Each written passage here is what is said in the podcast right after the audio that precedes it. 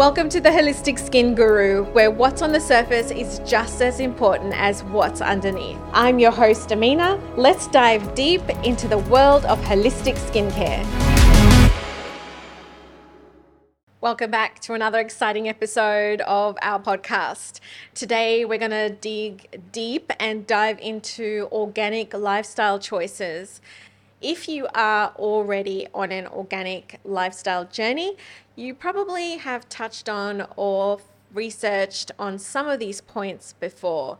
So I'm going to introduce these points to you, and some of them are a little bit controversial, and I'll probably get some flack for it, and I'm ready for that.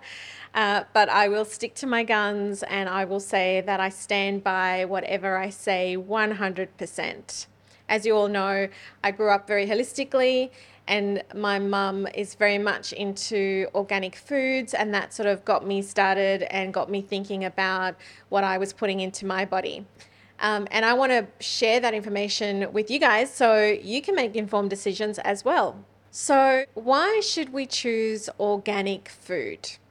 Uh, a lot of people will say that's a lot of rubbish. There's nothing wrong with our food. Um, you know, we have lots of research and science backing uh, a lot of the stuff that's on our shelves already, and that is true.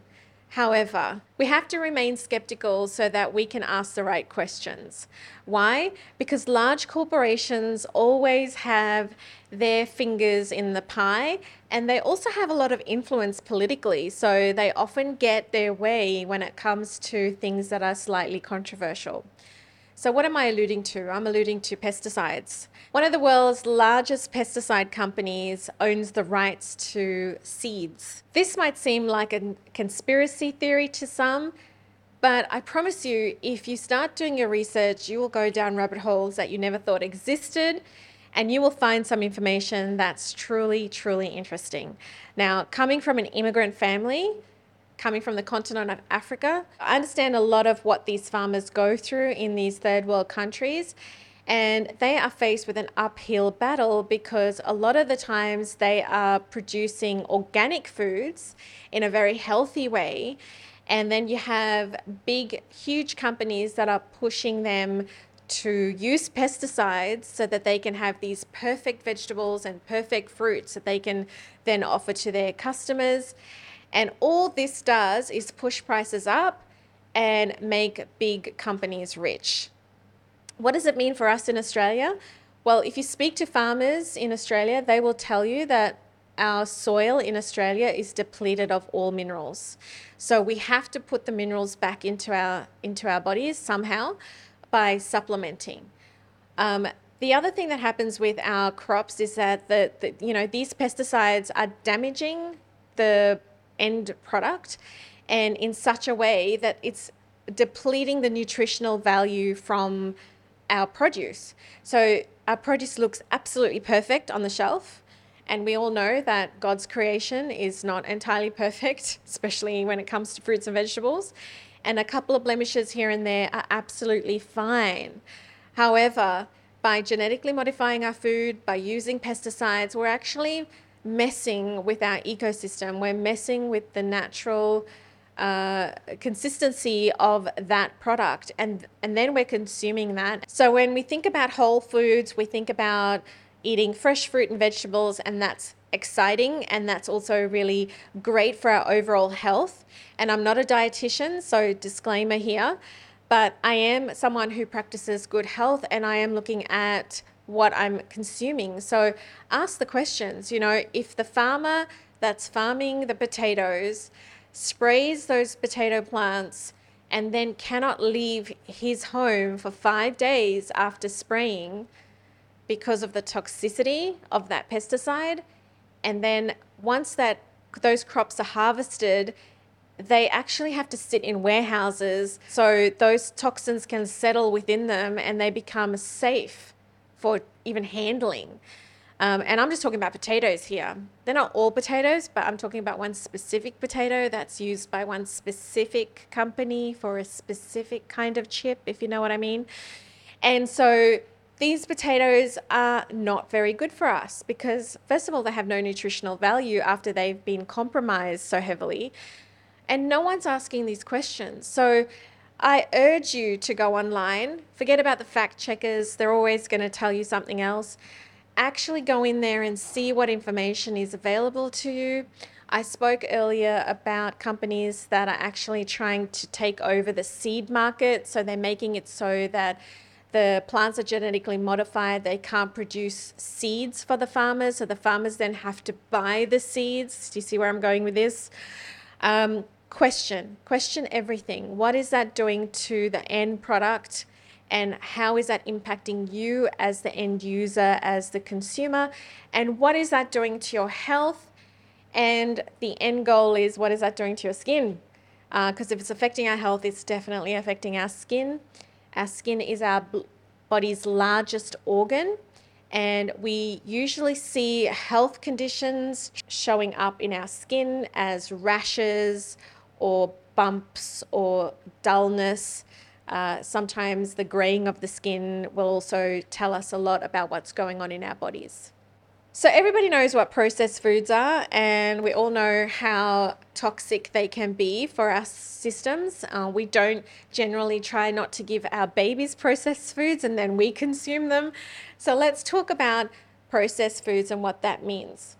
I don't have a lot of time to talk about this in depth, but I am going to talk about oils specifically. Processed oils are one of the biggest toxic ingredients in our cooking today. I want you to walk down the aisle and look in the oil in the, the supermarket, look at the array of oils that are on display. Vegetable oils and seed oils are heavily processed. What does this actually mean? So I'm going to break it down for you. Uh, what the manufacturer actually does is they start extracting the oil from the vegetable or the seed.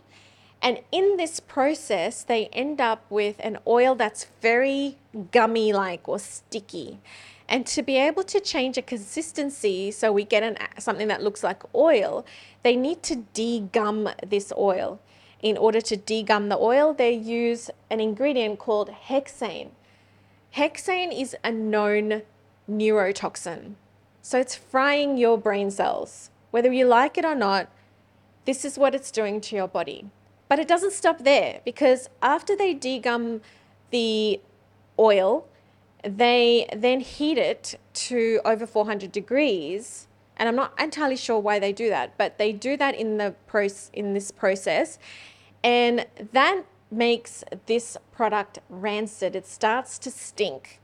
And in order to get rid of the smell, they will use sodium chloride to deodorize the product. Now, we all know sodium chloride is a carcinogen. So I'll let that sink in because we're not finished yet. After they've done that, they will then have a mixture that's quite cloudy. And to clarify that, they will then use chlorine. So these are the processes that they're putting the seed oils through to be able to have the liquid in the bottle that you see on the shelf. Now, I will let you make up your own mind about how you consume these products in the future.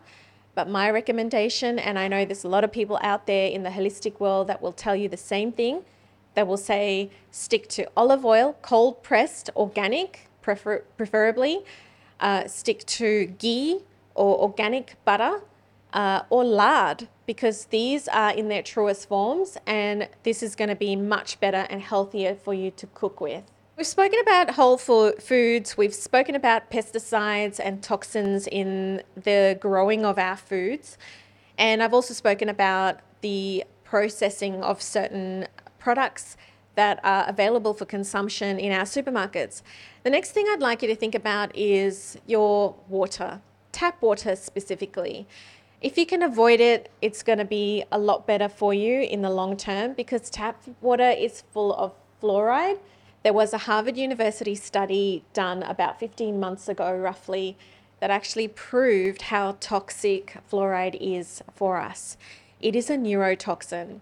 So you can I'm encouraging you to go and do the research because all of this information is out there uh, Harvard University is a respected university and research organization, and these were their findings. So uh, the dental associations will have us believe that fluoride is good for us. and it probably is good for our teeth. However, it's not good for our brains. So we don't need it. We don't actually need to put it into our water. We need to be asking more questions.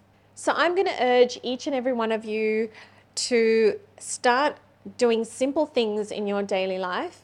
When it comes to your food, if you can't afford to buy organic, because generally speaking, organic food is a little bit more expensive than the regular food on the shelf, and I totally get it. But in order to get the pesticides off your fresh fruit and vegetables, I'm going to encourage you to wash everything in a solution of water and bicarb. And that way you can give yourself a much better uh, start to your cooking process by eliminating some of that toxicity from your food. What does this mean for your skin? Well, at the end of the day, when we consume uh, food, we're consuming food to nurture us. We want it to sustain us, make us healthy, make us stronger. And the same thing is true for our skin. So, our food intake, our water intake is what keeps our skin healthy. So start thinking about what you're putting on your plate and down your throat and how that's going to reflect in your skin and in the health of your skin. I hope you enjoyed today's episode. If you'd like more podcasts like this, or you have any questions or ideas for topics, please leave it in the comments below. And if you enjoyed today's episode, give us a five star rating on Apple Podcast or Spotify. We'll see you on the next episode. If you like this podcast and you love our content, please leave us a review. We are happy to give you a 10% discount if you would like to come in to experience our salon. Just comment podcast in the booking online. The links are below, and I'll see you on the next podcast.